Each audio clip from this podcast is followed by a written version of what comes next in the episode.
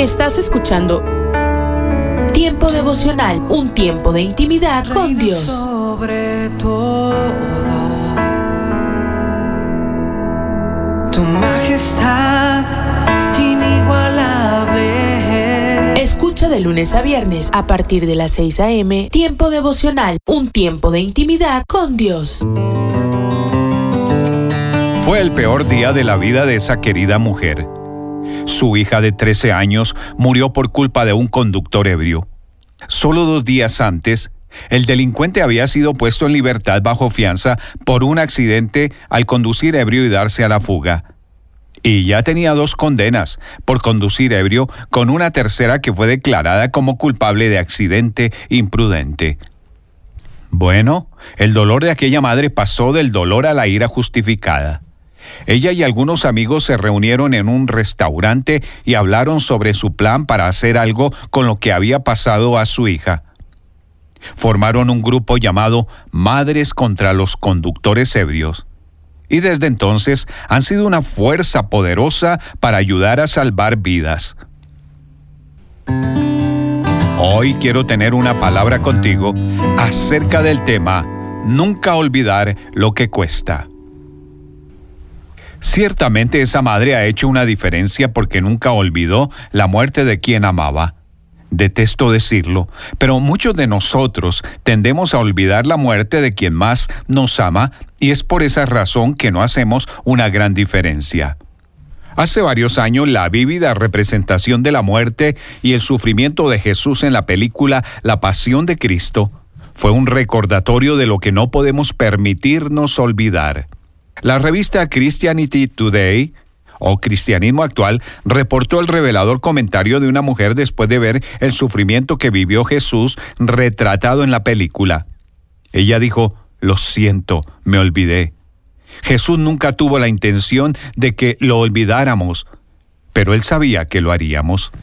Nuestra palabra para hoy de la palabra de Dios está en Lucas capítulo 22 versículos 19 y 20 Dice, también tomó pan y después de dar gracia lo partió, se lo dio a ellos y dijo, Este pan es mi cuerpo, entregado por ustedes, hagan esto en memoria de mí.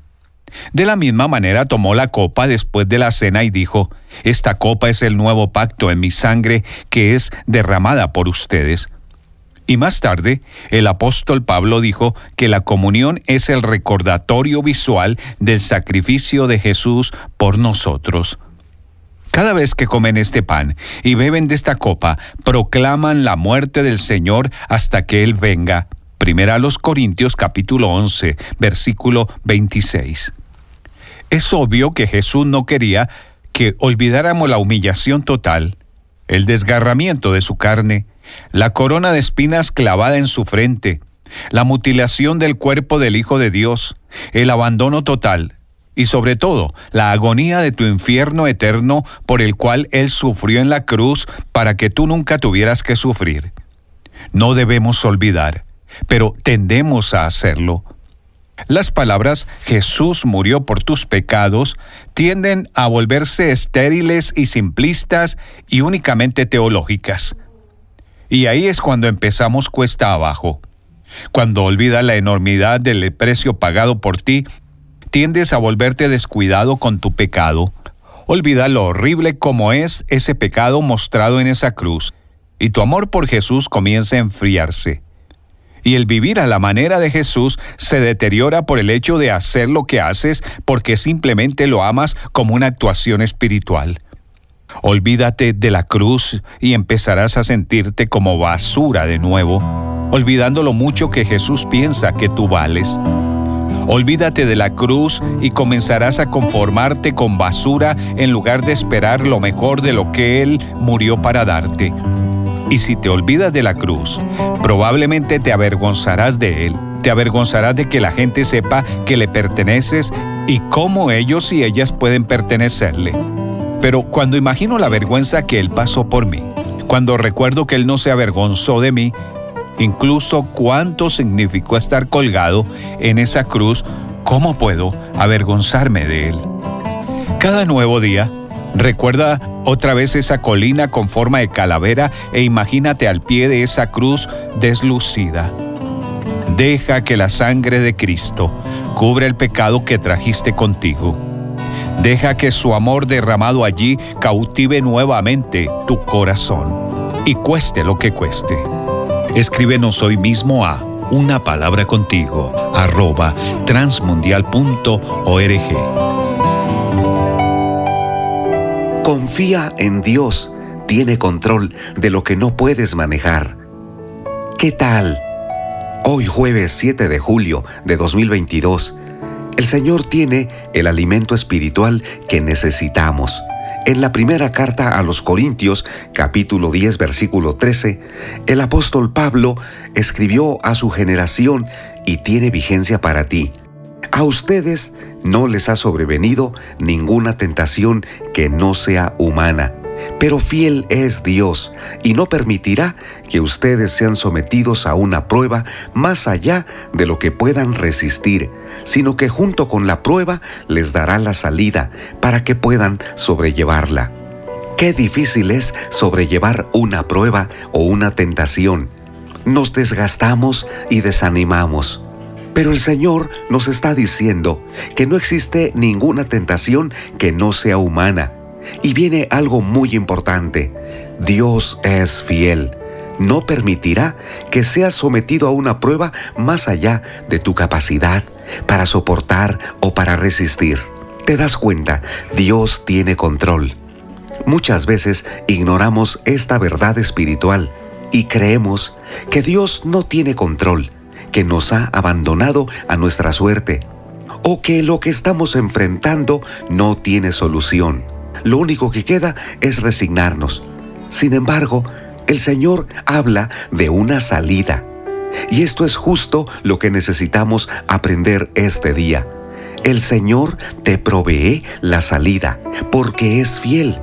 La salida puede ser la sanidad si estás enfermo, la reconciliación si tienes problemas familiares, la consolación si has vivido la pérdida de un ser amado, o sabiduría y conocimiento para responder un examen si está sujeto a varias tareas académicas. El enfoque de este texto son las tentaciones que el enemigo, el diablo, nos presenta para que quedemos atrapados. No es la voluntad de Dios que practiques un mal hábito o un pecado. Te quiere dar libertad. ¿De qué depende la victoria si estás en una tentación o en una gran prueba? De la fidelidad de Dios. Tu confianza debe ser plena, creyendo que el Señor te sostiene, te guarda y te da la salida. No tengas miedo. El Dios eterno es el poderoso gigante, es el gran yo soy, es la luz de tu vida. Habla con Él, dale gracias porque es fiel y dile que te ayude a crecer en confianza ánimo. Soy Constantino Paras de Valdés. Que tengas un gran día. Cada mañana al despertar,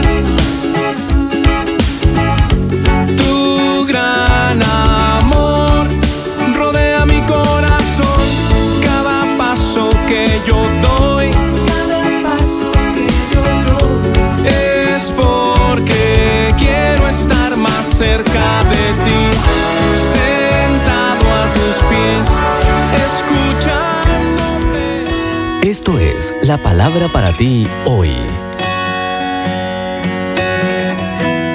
Y la palabra para ti hoy es Sé generoso con Dios, escrita por Bob Gass. En Primera de Reyes 17:13 leemos, Elías le respondió, no tengas miedo.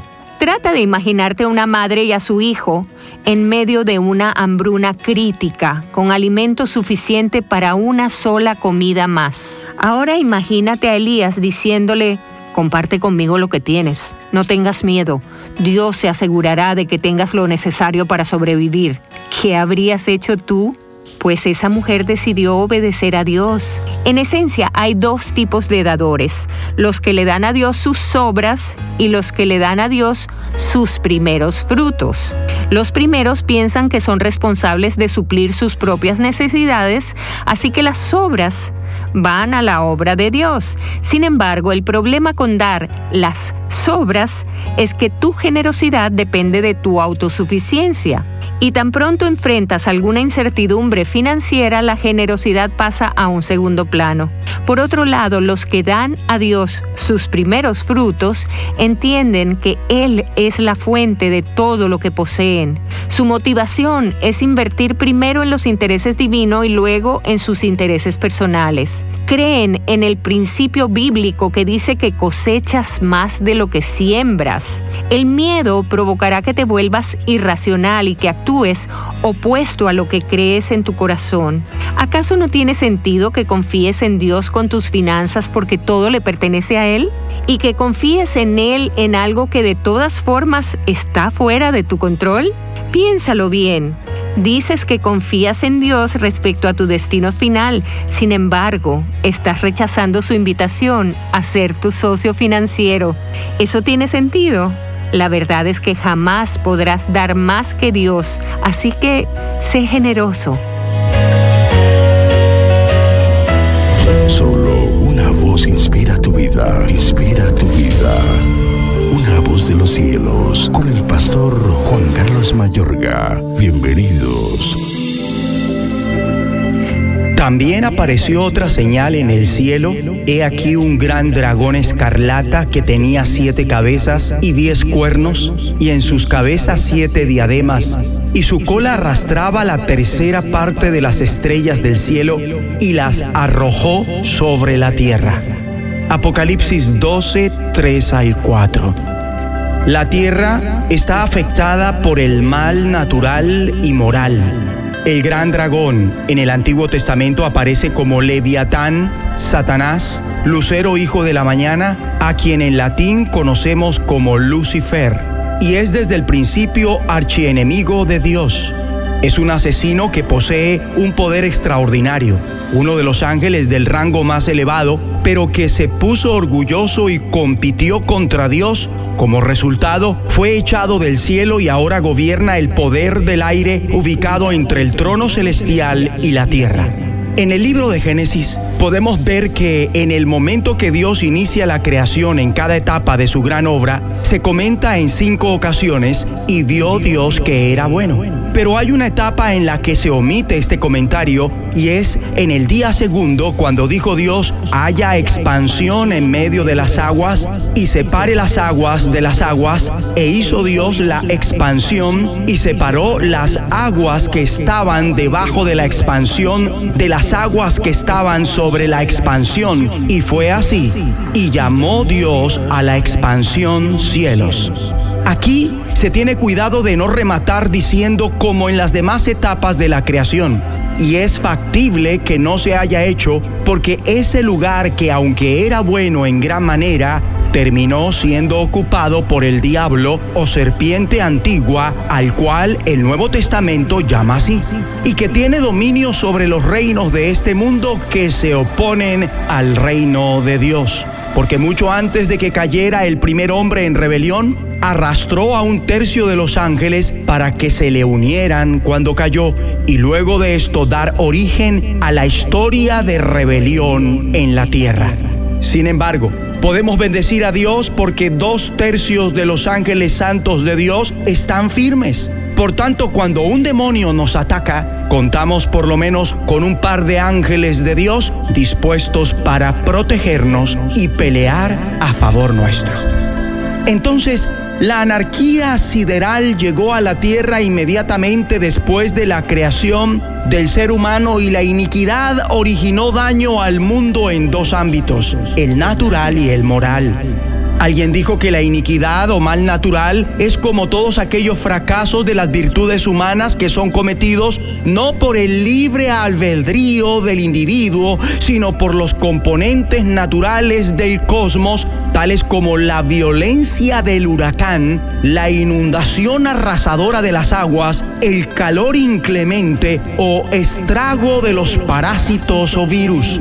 Asesinar, la acción más perversa considerada por los derechos del hombre, es algo que la naturaleza ejecuta contra los seres vivos y en un alto porcentaje de hechos, luego de extensos martirios, como solamente los grandes adefesios sobre los cuales hemos leído, oído y presenciado, causaron adrede a otras criaturas vivas semejantes a ellos. Apuñala a los hombres, los despedaza con los más crueles métodos de tortura, los lanza a las bestias salvajes y sanguinarias para ser devorados, los incinera, los tritura con piedras como al primer mártir cristiano, los mata por inanición de hipotermia, asfixia. Todo esto lo hace la naturaleza con el más prepotente desprecio, tanto por la misericordia como por la justicia, disparando sus flechas por igual sobre los sobresalientes y más honorables y sobre los malos y más depravados. Hay un mal que por algunos se cataloga entre los más grandes, la. Y se habla de su insensibilidad que apalea tanto al justo como al injusto con desequilibrio ciego. Alguien expresó que el motivo por el que el mal natural es una dificultad cristiana es que el cristianismo profesa no únicamente que toda la naturaleza fue en un inicio creada por el Todopoderoso y declarada buena por él, sino que el flujo actual de todas las cosas está dirigido y custodiado por el muy atento ojo del que hace todas las cosas según el designio de su voluntad.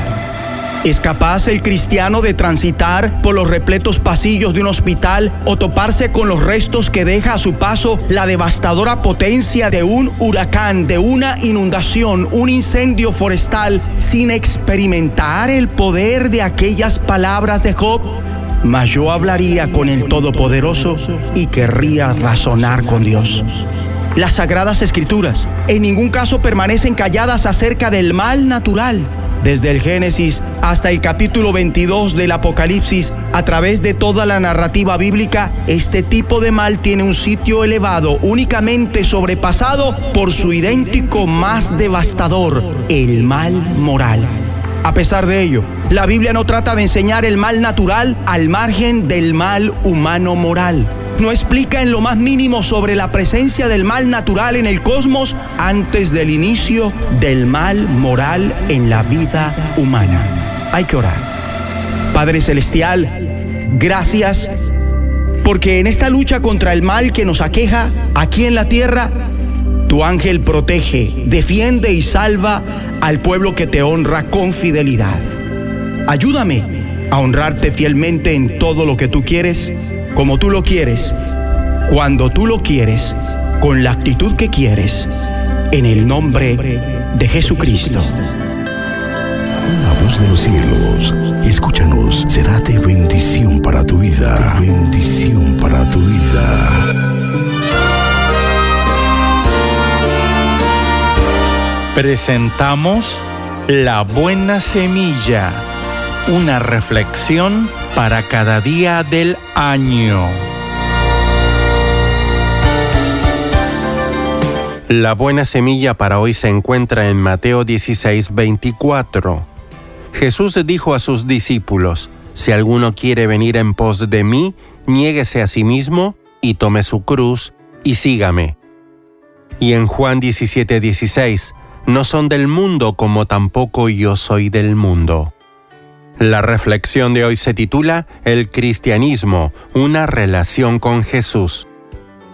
¿El cristianismo ha logrado su objetivo o ha sido un fracaso? Han pasado dos mil años desde que Jesucristo vino a la tierra y dio su vida para salvar a los seres humanos. Sin embargo, el mundo no parece haber mejorado. Injusticia social, violencia e inmoralidad son los rasgos dominantes del mundo de hoy, y los países llamados cristianos no están exentos. Entonces, ¿debemos concluir que el cristianismo ha fracasado? No. Los principios cristianos no han fracasado, sino los cristianos mismos, quienes estaban encargados de rendir testimonio de la verdad siguiendo a Jesús, el hombre perfecto. La cristiandad, cuyo nombre deriva de Cristo, en general no ha creído ni ha vivido en la práctica lo que él enseñaba. Jesús hablaba de obediencia a Dios y de amor al prójimo y lo vivía. A menudo la gente admira la moral cristiana, pero no quiere tener a Jesucristo en su vida. Sin embargo, Él no es el fundador de una moral, sino mucho más que esto. Él trae la salvación, una salvación gratuita ofrecida a todos los que se arrepienten de sus pecados. Mi amigo, el cristianismo no es como muchos lo creen un conjunto de ceremonias o de dogmas. Es, esencialmente, conocer a una persona, Jesucristo el Hijo de Dios. Es una relación entre Él, quien da la vida, y el hombre pecador, quien la recibe. El cristianismo es vivir diariamente esta relación con Jesucristo.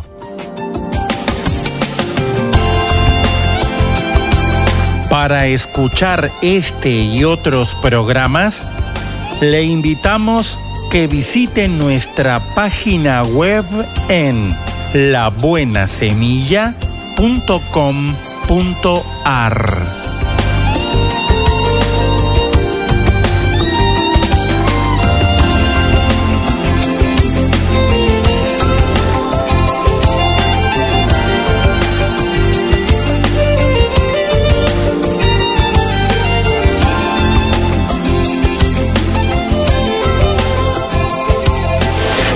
Hola lectores de la Biblia, bienvenidos a la sinopsis de la Biblia.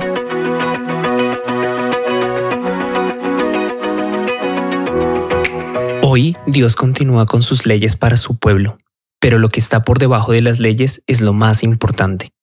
Una de las verdades detrás de lo que leemos hoy es que Dios quiere que su pueblo sea limpio y le sigue recordando que Él es quien los hace limpios y nos da continuamente recordatorios tanto de su santidad como de su rescate.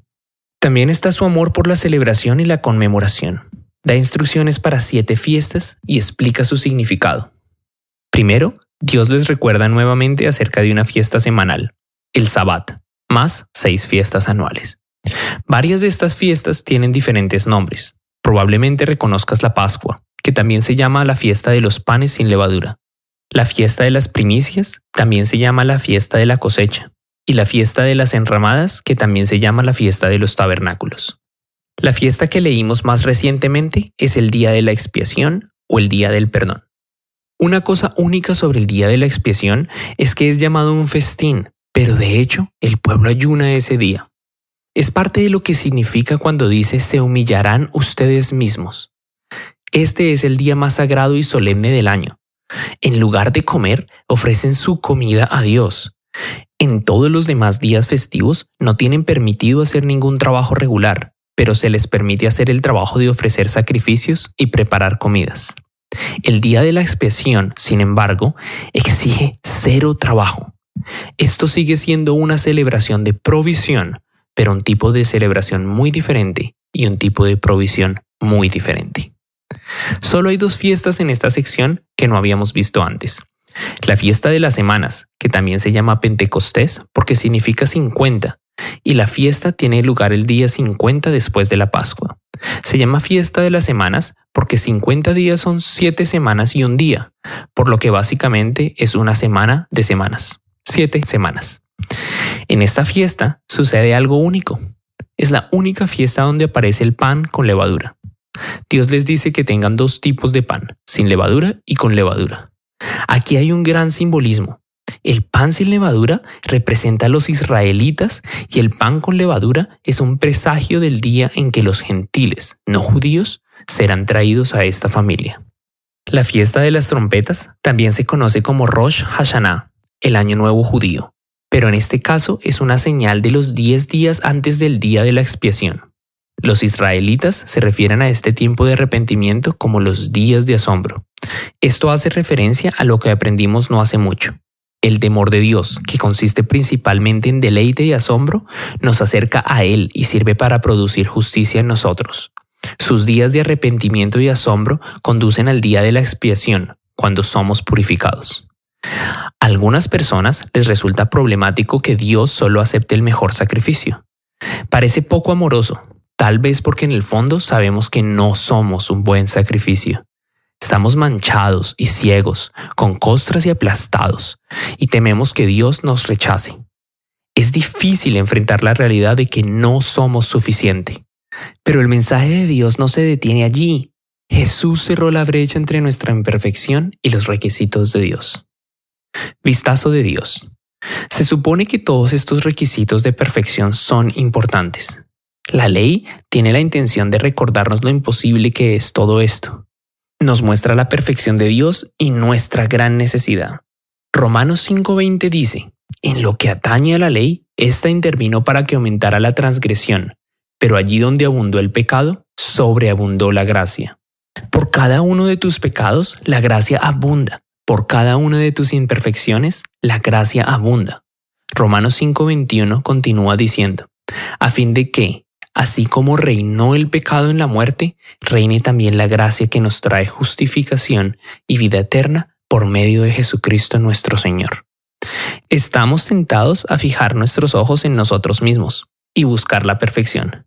Pero cuando hacemos eso, perdemos de vista el hecho de que Él ha provisto el sacrificio perfecto en nuestro lugar.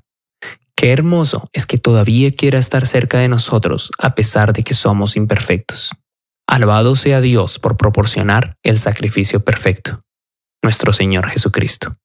Él es donde el júbilo está.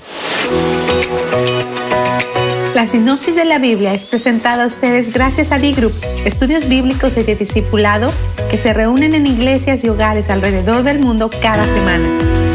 Esto es la palabra para ti hoy. Y la palabra para ti hoy es Sé generoso con Dios, escrita por Bob Gass. En Primera de Reyes 17:13 leemos, Elías le respondió, no tengas miedo. Trata de imaginarte a una madre y a su hijo en medio de una hambruna crítica, con alimento suficiente para una sola comida más. Ahora imagínate a Elías diciéndole, comparte conmigo lo que tienes, no tengas miedo, Dios se asegurará de que tengas lo necesario para sobrevivir. ¿Qué habrías hecho tú? Pues esa mujer decidió obedecer a Dios. En esencia, hay dos tipos de dadores, los que le dan a Dios sus obras y los que le dan a Dios sus primeros frutos. Los primeros piensan que son responsables de suplir sus propias necesidades, así que las obras van a la obra de Dios. Sin embargo, el problema con dar las sobras es que tu generosidad depende de tu autosuficiencia. Y tan pronto enfrentas alguna incertidumbre financiera, la generosidad pasa a un segundo plano. Por otro lado, los que dan a Dios sus primeros frutos entienden que Él es la fuente de todo lo que poseen. Su motivación es invertir primero en los intereses divinos y luego en sus intereses personales. Creen en el principio bíblico que dice que cosechas más de lo que siembras. El miedo provocará que te vuelvas irracional y que actúes opuesto a lo que crees en tu corazón. ¿Acaso no tiene sentido que confíes en Dios con tus finanzas porque todo le pertenece a Él? ¿Y que confíes en Él en algo que de todas formas está fuera de tu control? Piénsalo bien. Dices que confías en Dios respecto a tu destino final, sin embargo, estás rechazando su invitación a ser tu socio financiero. ¿Eso tiene sentido? La verdad es que jamás podrás dar más que Dios, así que sé generoso. Somos Remar Radio. 10 años contigo. 10 años impactando tu vida. Remar Radio, gracias por tu preferencia. Impactando tu vida con poder.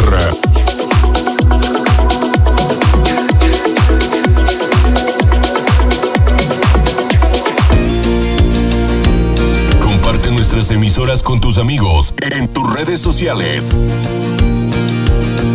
Al parecer, Rema Mujer, te sientes solo, ya lo sé, yo lo viví. Somos frutos Rema Kids, del Espíritu vivos en mí para ser como Jesús.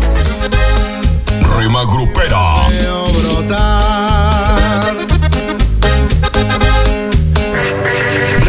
Juvenil, es tu amor. Infinito como el cielo es tu amor. Oh, qué precioso es tu amor. Rema Mariachi,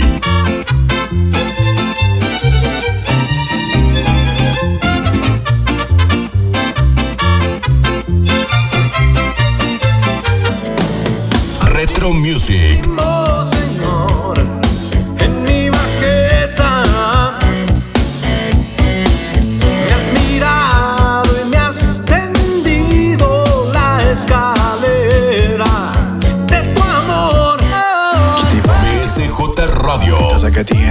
corazón partido, señorita.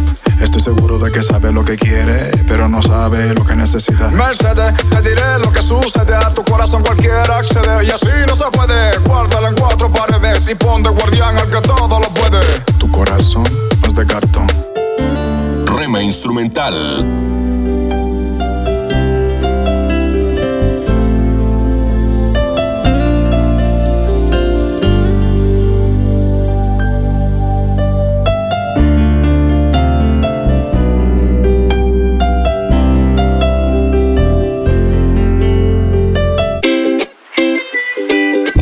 Medios, Rema Digital. En el dolor yo te llamo y encuentro y cubres con tu amor mi corazón. Y mi ser anhela más de Dios está por encima para bendecirte, abajo para sostenerte, adelante para orientarte, atrás para protegerte y a tu lado para apoyarte. Por eso te busco te amo y me amas por siempre.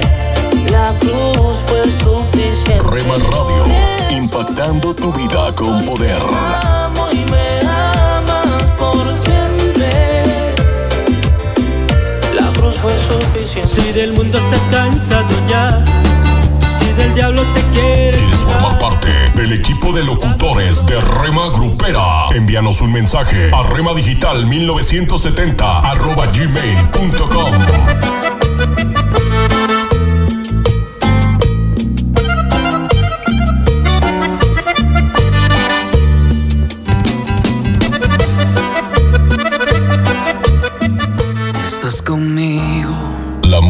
música que te relaja, nacer. Tu palabra me hizo saber de las cosas tan hermosas que creaste para mí. Yo no sé. la, la música que te activa, Yo no sé lo que pasó, pero las penas voy sacando. Yo no sé lo que pasó. Hay algo andaba yo buscando. Yo no sé lo que pasó, pero tu amor me fue a encontrar. Yo no sé lo que pasó. 24 horas para ti. sobre tu verdad, tu verdad que me dio la libertad. Somos Rema Radio, impactando tu vida con poder. Fue tu cruz, la cruz de libertad. Libre soy, libre soy, libre Oremos no solo porque necesitamos algo, sino porque tenemos mucho que agradecer a Dios.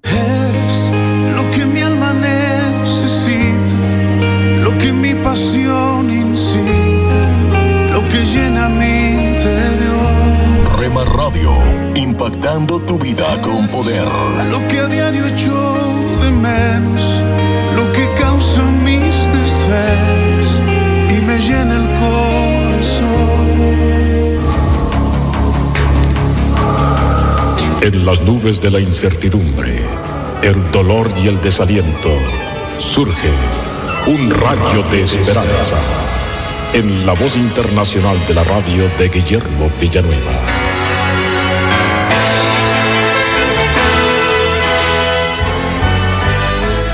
Hemos estado hablando acerca de las pruebas de la existencia de Dios.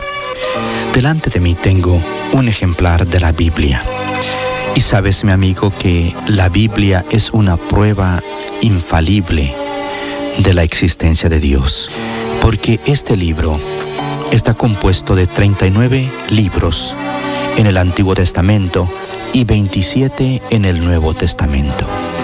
Pero todos ellos fueron escritos en un periodo de 1400 años, desde Moisés hasta Juan. No fue escrito en un solo siglo, sino en 14. Sin embargo, en esta palabra de Dios no se encuentra ni error, ni contradicción, ninguna falta. Esto nos demuestra la grande unidad y perfección de la palabra de Dios. Sus autores fueron pescadores, otros profetas, otros filósofos de diferentes clases sociales, económicas e intelectuales.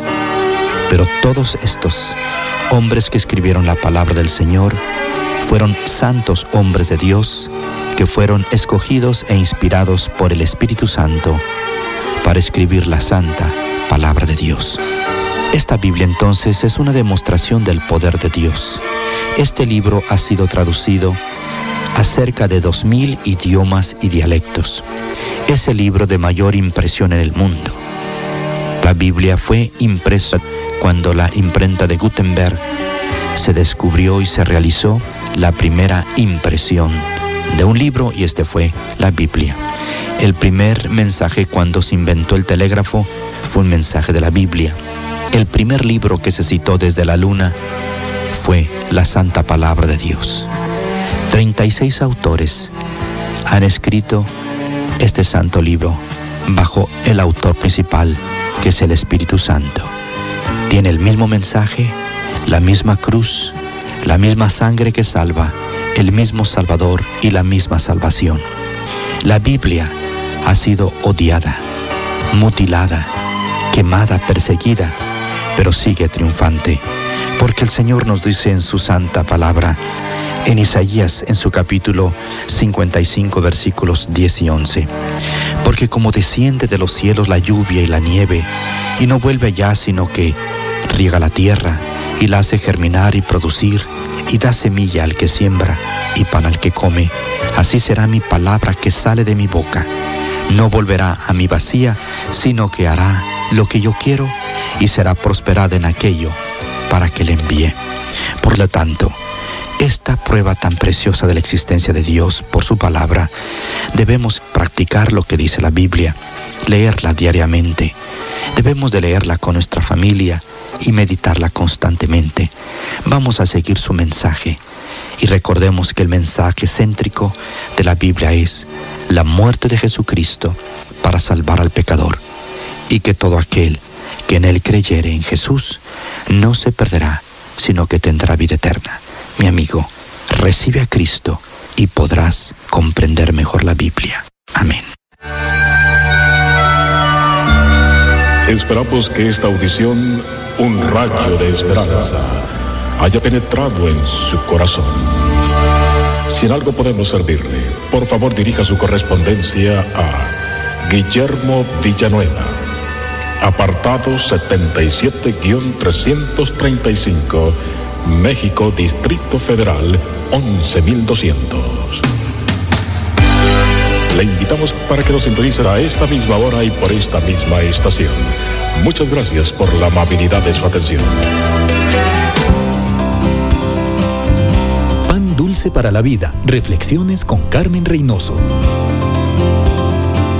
Como el pámpano no puede llevar fruto por sí mismo, si no permanece en la vid, Así tampoco nosotros si no permanecemos en el Señor. ¿Cómo es la vida llena del Espíritu? Llena de amor, de gozo, de paz, de paciencia, amabilidad, bondad, fe, mansedumbre y dominio propio. Recordemos, esta vida, estas características, no las podemos vivir nosotros. El Señor nos insta a estar pegados a Él. Entonces su vida empieza a mostrarse en nuestra vida. El fruto del Espíritu, al mostrarse en nosotros, empieza a darnos esas hermosas características de las que nos habla el apóstol Pablo. Identifiquemos la vida llena del Espíritu por sus frutos, no por su trabajo, aunque el trabajo es importante y viene como consecuencia de una vida llena del Espíritu. Si estamos llenos del Espíritu, caminaremos momento a momento bajo el control y en sumisión al liderazgo y a la guía del Espíritu Santo. Camine con Él. Dulce para la vida. Reflexiones con Carmen Reynoso.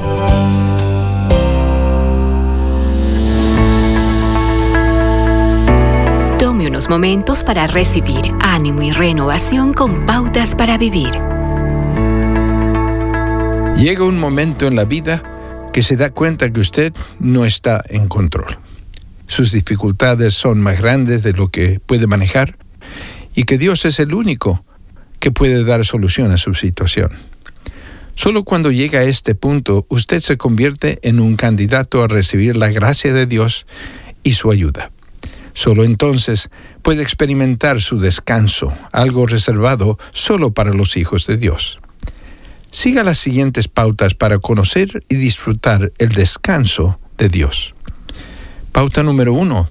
Deje de luchar con sus propias fuerzas y entregue las cosas a Dios. Pauta número dos. Entre en su paz. Comprométase a creer lo que Dios dice sobre usted, sobre la circunstancia que enfrenta y sobre su futuro. Tenga la actitud del salmista quien dijo, aunque ande por el valle de muerte, no temeré mal alguno, porque tú estás conmigo. Pauta número 3. Continúe firme en fe. Decídase a creerle a Dios. Si lo hace, acepte la grandeza, soberanía y compasión de Dios como para hacer lo que Él ha prometido en su palabra. Si no cree, regrese al Egipto del mundo. Pauta número 4 tenga confianza. Reconozca que Dios está en control. La fe tiene dos componentes, la creencia que es intelectual y la confianza que es personal y experiencial. Confiar es apagar la luz por la noche y decir, Señor, por favor, hazte cargo del turno de la noche. No tiene sentido que los dos nos quedemos despiertos, preocupados por esto. Decido confiar en ti. Acaba de escuchar a Eduardo Palacio con Pautas para Vivir, un ministerio de Guidelines International. Permita que esta estación de radio sepa cómo el programa le ha ayudado. Acompáñenos en la próxima emisión de Pautas para Vivir. Gracias por su sintonía.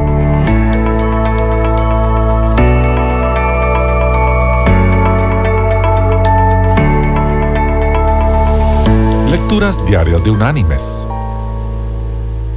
La lectura de hoy es tomada del libro de los Salmos. Allí vamos a leer el Salmo número 100, donde el salmista dice, Cantad alegres a Dios, habitantes de toda la tierra. Servid a Jehová con alegría. Venid ante su presencia con regocijo. Reconoced que Jehová es Dios. Él nos hizo y no nosotros a nosotros mismos. Pueblo suyo somos y ovejas de su prado. Entrad por sus puertas con acción de gracias, por sus atrios con alabanza. Alabadlo, bendecid su nombre, porque Jehová es bueno, para siempre su misericordia y su fidelidad por todas las generaciones. Y la reflexión de este día se llama El resto lo hago yo. La historia del actor Charlton Heston ilustra nuestra necesidad de hacer todo lo que podamos y confiarle a Dios lo que no podemos. Durante la filmación de la gran película épica Ben Hur, Heston trabajó largas horas con los entrenadores para aprender a manejar un carruaje para la escena crucial de la carrera final. Mejoró mucho su manejo de los caballos y el carruaje, pero finalmente se convenció que la tarea era un desafío mayor de lo que había previsto inicialmente. Se aproximó entonces al legendario director de la película, Cecil B. DeMille, para hablarle acerca de la escena. Señor DeMille, le dijo, he trabajado duramente para manejar este carruaje y creo que puedo hacerlo con toda soltura en esta escena. Lo que no creo es poder ganar la carrera. El director le contestó, usted conduzca solamente. El resto lo hago yo. Mis queridos hermanos y amigos, Dios tiene diferentes formas de dirigir las distintas carreras que hacemos en el transcurso de nuestra vida. Él confía que hagamos nuestra parte de dominar el carro. Nosotros debemos confiar en que Él determinará el resultado de la carrera. Como dijo una vez un ingeniero, Dios provee la energía inicial, nosotros la producción y Dios da el resultado final. El mayor acto de fe para el hombre es reconocer que no es Dios y por lo tanto aprender a esperar en Él. Dios siempre hará su parte y nosotros debemos hacer la nuestra. Que Dios te bendiga. Hola, soy Dorothy. En el programa anterior hablé acerca del capítulo 14 de Éxodo. También nos dirigimos al versículo en Primera los Corintios capítulo 10 versículo 13 que dice, No os ha sobrevenido ninguna tentación que no sea humana, pero fiel es Dios que no os dejará ser tentados más de lo que podéis resistir. ¿No es esto maravilloso? ¿Piensas que en este momento tu vida está cubierta con todo tipo de oscuridad y dificultad, pero si eres un hijo de Dios, ¿sabes qué? Él siempre usa la dificultad para hacer que avances hacia Él. El final de ese pequeño versículo dice, si no quedará también juntamente con la tentación es decir, con la dificultad, con el problema, la salida para que podáis soportar. En Éxodo 14 vimos que los hijos de Israel habían salido finalmente de Egipto y ya estaban en camino hacia la tierra prometida. De día fueron guiados con una nube maravillosa que Dios les dio. Esta nube los guiaba por donde ellos debían ir. De noche había una columna de fuego y entonces Dios, guiándolos por medio de Moisés, dijo que tenían que acampar en cierto lugar llamado Pi Irot que está justo al lado del mar. Habían emprendido su viaje como si se dirigieran hacia Arabia. A medida que avanzaban, quedaron expuestos de repente. Sentimos que iban al sur. Eso parecía algo muy extraño de hacer a juicio de los arqueólogos. Al parecer fueron trasladados a una ruta que atravesaba un área con montañas muy empinadas a cada lado. No había manera de salir por ninguno de los dos lados, pero estaban siendo guiados. Era como si estuvieran siendo conducidos a través del lecho de un río seco. Luego, cuando llegaron al final, para su horror, de repente se encontraron con el mar rojo frente a ellos. Sin embargo, cuando llegaron, recordaron que Dios había manifestado que iba a tratar personalmente con el faraón y su ejército. Él lo había prometido a Moisés cuando dijo lo que leemos en el versículo 3, porque faraón dirá que los hijos de Israel encerrado están en la tierra, el desierto los ha encerrado. Ellos no estaban en un espacio abierto, se encontraban en una zona donde no tenían camino hacia donde recorrer. Detrás de ellos estaba el enemigo asediándolos y había algo así como un cuarto de millón de soldados en ese ejército. Y frente a ellos estaba el mar rojo. Pero Dios dijo, y yo endureceré el corazón de Faraón para que los siga. Y seré glorificado en Faraón y en todo su ejército. Y así Moisés, avanzando, los condujo hasta un lugar donde luego se les dijo, alza tu vara y extiende tu mano. Ahora, imagínate que hasta ese momento todos murmuraban y se quejaban pensando en la terrible muerte que iban a enfrentar. Estaban muy asustados. Y en el versículo 10 nos dice que a medida que todo esto sucedía, Dios en su encantadora manera hizo que esa columna de fuego, en lugar de guiarlos por la noche, estuvieran detrás de ellos. Él hizo esto porque, como dice en el capítulo 14, versículo 14, Jehová peleará por vosotros y vosotros estaréis tranquilos. Dios les iba a mostrar que era Él quien tenía la autoridad en medio de esa situación difícil y que Él iba a cuidarlos del enemigo. Cuando permitió que esa columna de fuego estuviera detrás de ellos, lo hizo para que no estuvieran petrificados por el enemigo. El enemigo podía verlos y ellos no podían ver al enemigo. Dios les había dado esta ventaja. Pero hay algo aún más asombroso que sucedió. Las escrituras lo dicen. Versículo 21. Y extendió Moisés su mano sobre el mar e hizo Jehová que el mar se retirase por recio viento oriental toda aquella noche. ¿Le dirías al Señor hoy, Padre, yo podría ser alcanzado por cada ataque del enemigo. Pero, de acuerdo con 1 Corintios capítulo 10, versículo 3, digo, yo confío en el Señor como mi propia vía de escape para su gloria. Amén. Y escríbeme, mi correo electrónico es dorothy transmundial.org. Dorothy arroba transmundial.org. Y solicita el libro Alimentando la Fe. Es completamente gratis. Estás escuchando Tiempo devocional, un tiempo de intimidad con Dios. Sobre todo, tu majestad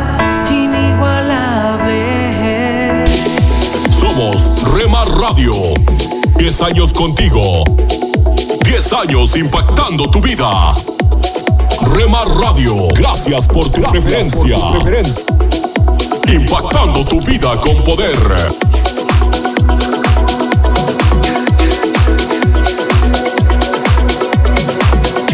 Estás escuchando lo mejor de la música. Esta es tu música. Esta es tu radio. En Rema Radios.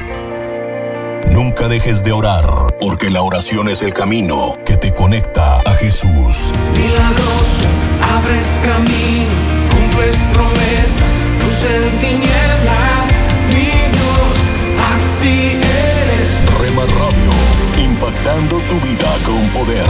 Milagroso, abres camino, cumples promesas, luz en tinieblas, mi Dios,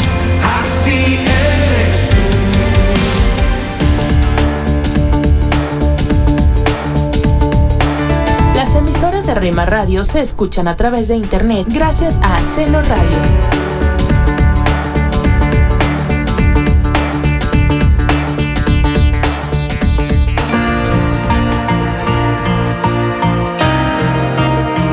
Te invitamos a escuchar la programación especial para los varones de lunes a viernes de 8 a 9 pm. Yo no Radio, transmitiendo desde Jalisco, México, impactando tu vida con poder. Yo sé que esta vez yo lo lograré. Pues he dado el poder para vencer. Y aunque pase por valle de sombra de muerte, aunque mil y diez mil caerán a mi lado, a mí no llegarán. Búscanos en Facebook, Facebook, www.facebook.com, diagonal Rema Radios MEX. www.facebook.com, diagonal Rema Radios MEX.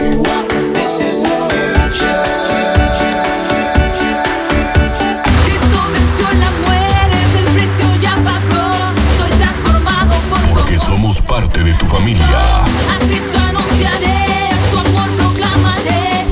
más en tu hogar. Gracias por dejarnos estar. Nuestro objetivo es ser una radio de bendición. Buena música. Buen contenido. Libertad.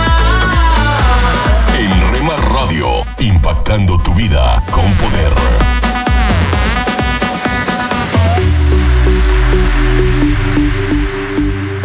De lunes a viernes a partir de las 6 a.m. Tiempo devocional, un tiempo de intimidad con Dios. Estos son los proverbios de Salomón, hijo de David.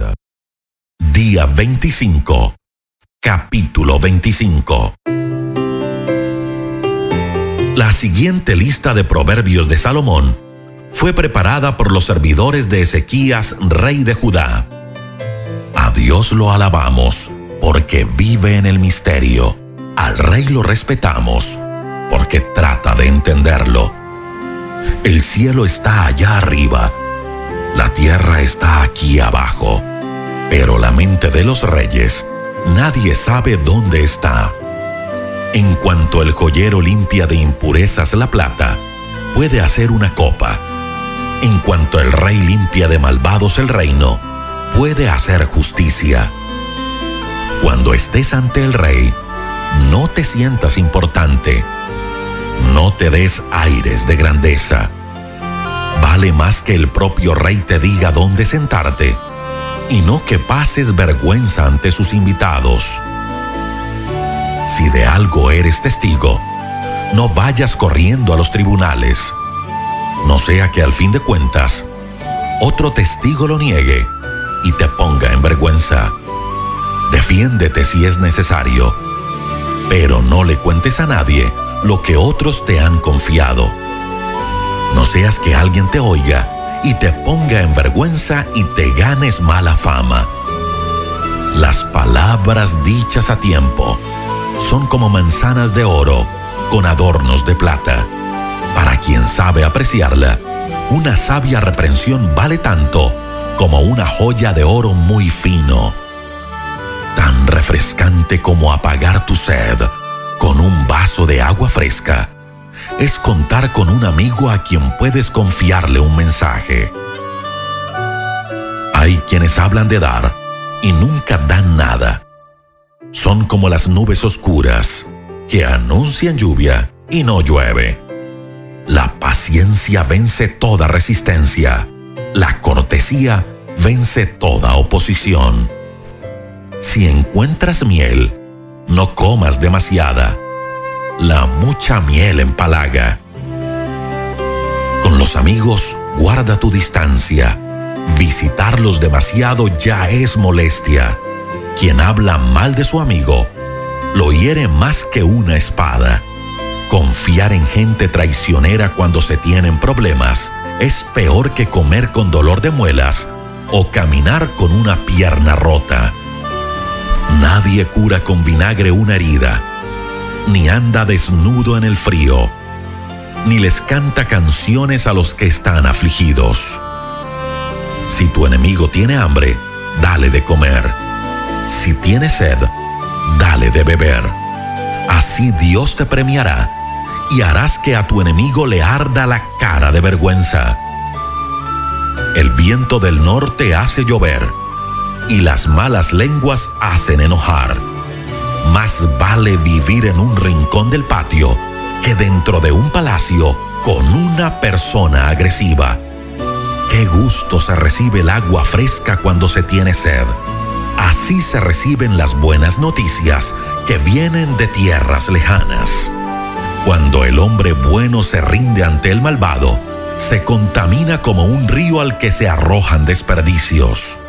Tan malo es comer mucha miel como recibir muchos halagos. Quien no controla su carácter es como una ciudad sin protección. Somos mujeres de esperanza.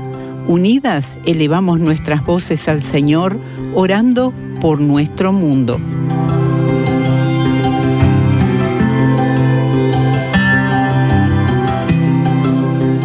Señor, Oramos por las mujeres de Asia Central que sufren de depresión, persecución y presión social. Fortalécelas para que permanezcan en ti. En el nombre de Jesús. Amén.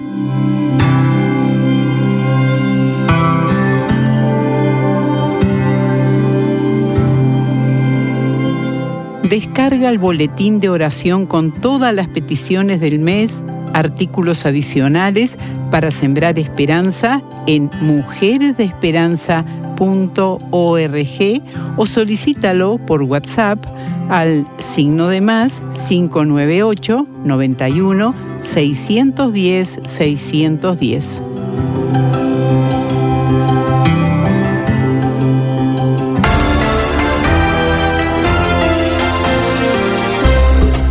Amigos? Qué gusto que nuevamente nos acompañen aquí en Cultura Financiera.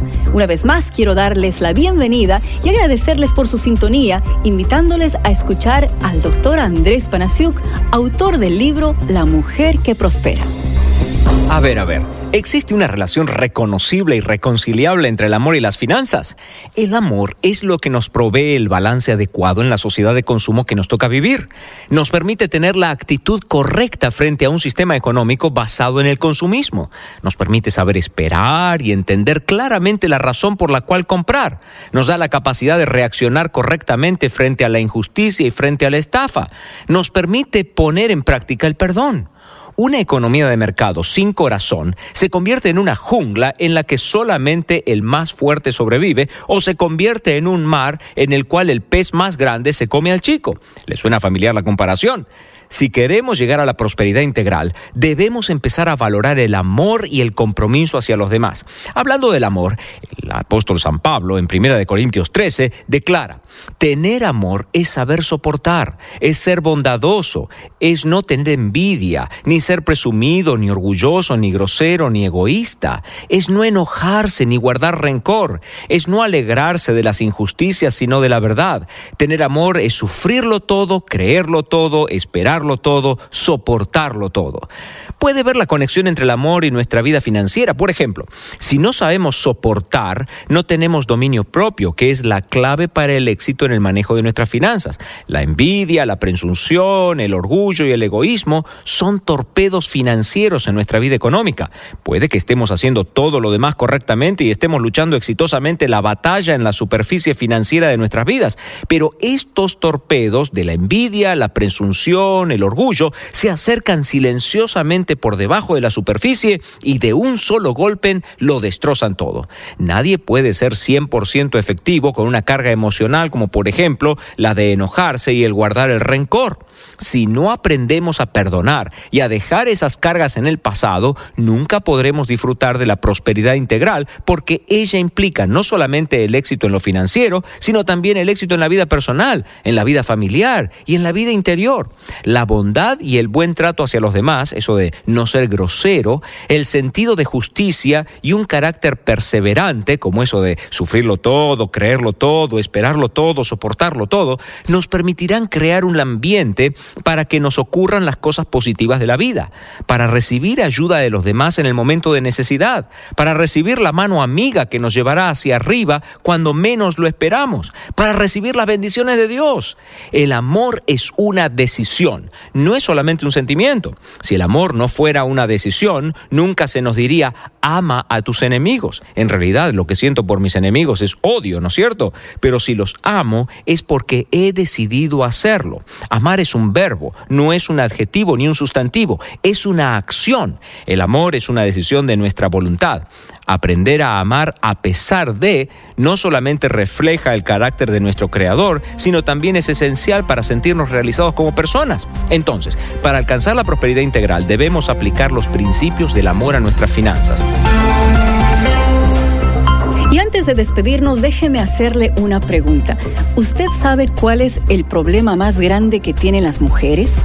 Bueno, la respuesta no la dije yo, la dijo el doctor Panasiuk en uno de sus últimos libros y se la dejo de tarea para que pueda adquirirlo. El libro es La mujer que prospera. Puede pedirlo en su librería favorita. Bueno amigos, llegó el momento de despedirnos, pero espero que nos acompañen nuevamente cuando retornemos en esta misma emisora con más cultura financiera. Soy Milenka Peña y a nombre de todo el equipo de producción quiero darles las gracias por su sintonía. Hasta la próxima.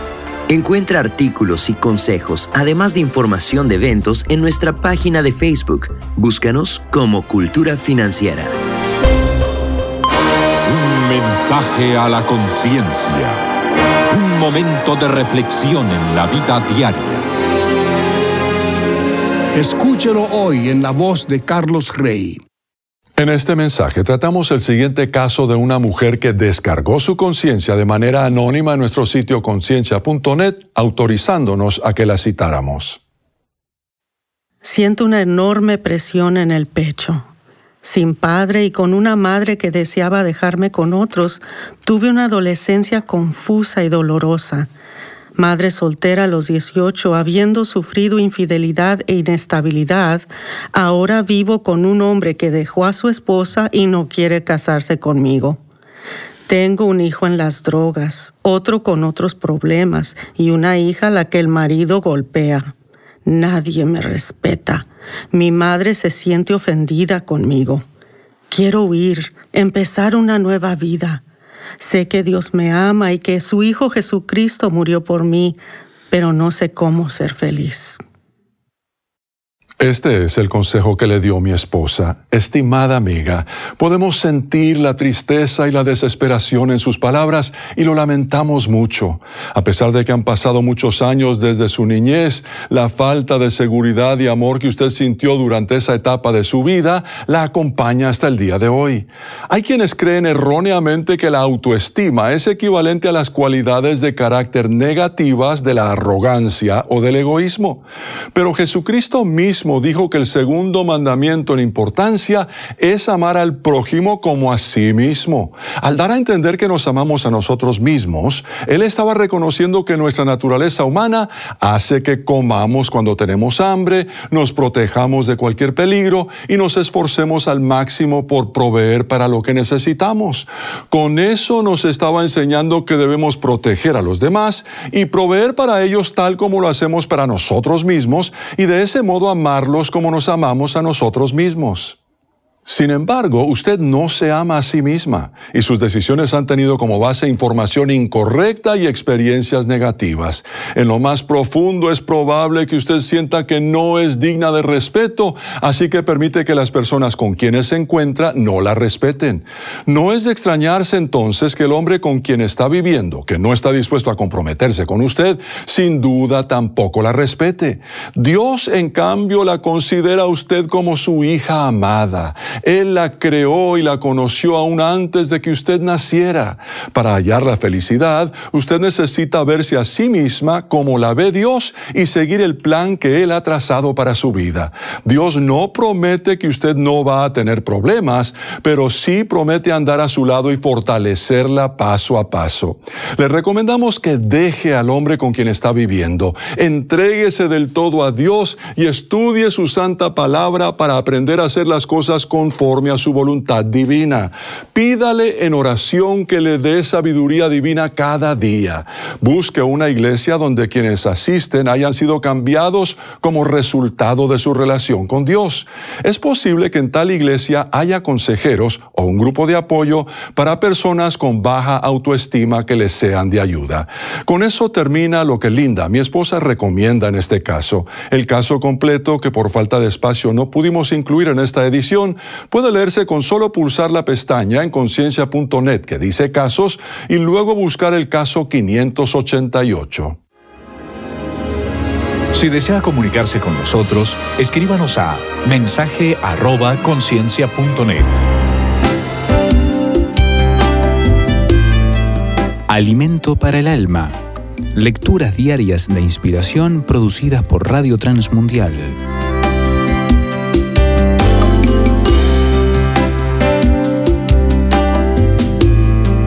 Cambia tu rumbo.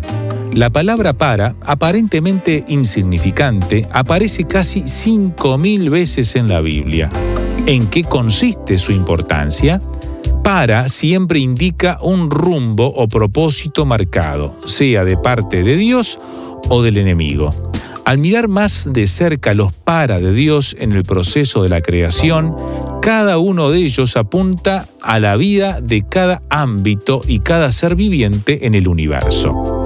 Desde que Satanás presentó otra opción a Adán y Eva y cedieron a la tentación, el para de las tinieblas, para cada ser humano, nos confronta con la decisión entre la vida y la muerte. Pero Dios, en su infinito amor para la humanidad, hizo su parte para revertir el impacto de las tinieblas. Envió a su Hijo para interceptar nuestra caída hacia la muerte y cambiar el rumbo hacia la vida eterna. Jesús mismo lo resume así en Juan 10:10. El ladrón no viene sino para hurtar y matar y destruir. Yo he venido para que tengan vida y para que la tengan en abundancia. Dependiendo del para al cual te sometes, serás hurtado, destruido, hasta matado en tu identidad como ser humano, o podrás vivir una vida de bien arraigada en la abundancia que Jesús ofrece. Pero para revertir el para de muerte en un para de vida, en abundancia, hay que caminar por el camino de la humildad. Ahora pues, arrepiéntanse de sus pecados y vuelvan a Dios para que sus pecados sean borrados. Entonces de la presencia del Señor vendrán tiempos de refrigerio. ¿De qué necesitas arrepentirte para experimentar tiempos de refrigerio? Meditación escrita por Heidi Amstutz, Paraguay.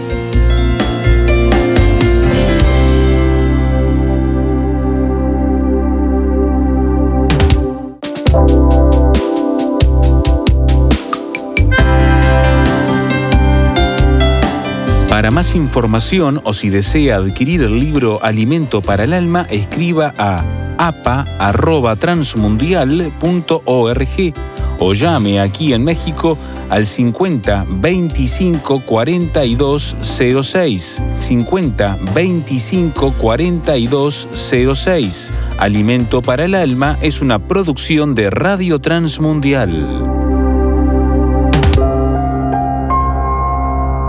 ¿Cuáles son tus temores más profundos y persistentes? ¿Cómo puede la meditación en las promesas de Dios ayudarte a vencer tu temor y ansiedad?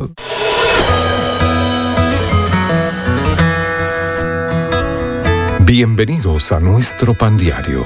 El tema para el día de hoy es forzado y valiente. La lectura se encuentra en Josué capítulo 1. Como estuve con Moisés, estaré contigo, no te dejaré ni te desampararé.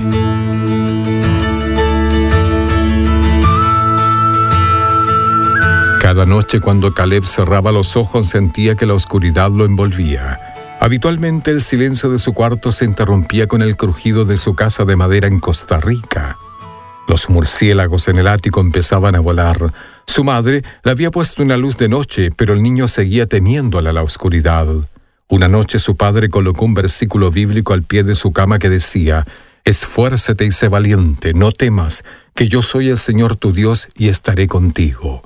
Caleb dejó esa promesa de Dios en su cama hasta que fue a la universidad.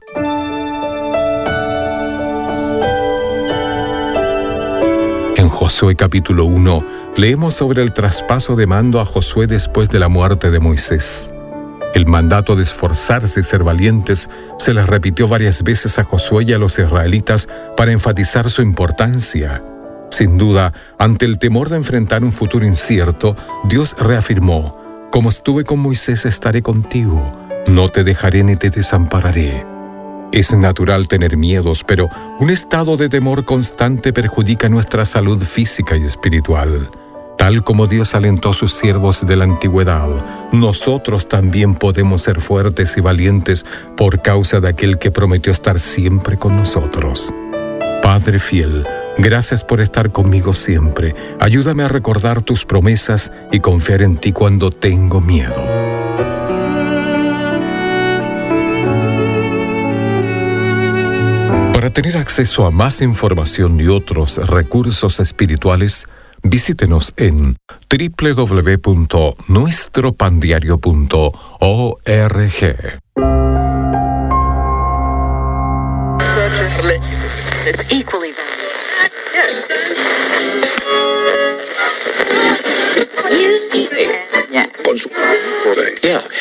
Y cuando canto tu canción, las penas salen del corazón.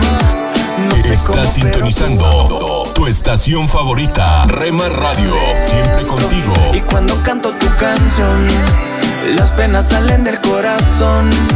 No sé cómo, pero tu amor. 24 horas con el poder que cambia tu vida. Locura de amor, locura, locura, locura todo.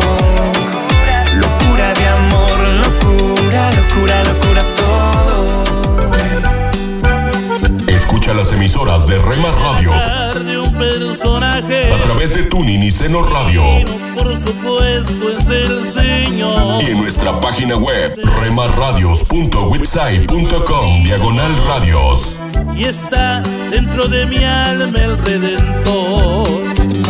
No tiene ni medidas ni fronteras. En tu casa, en tu carro, en la oficina, con tus amigos, estés.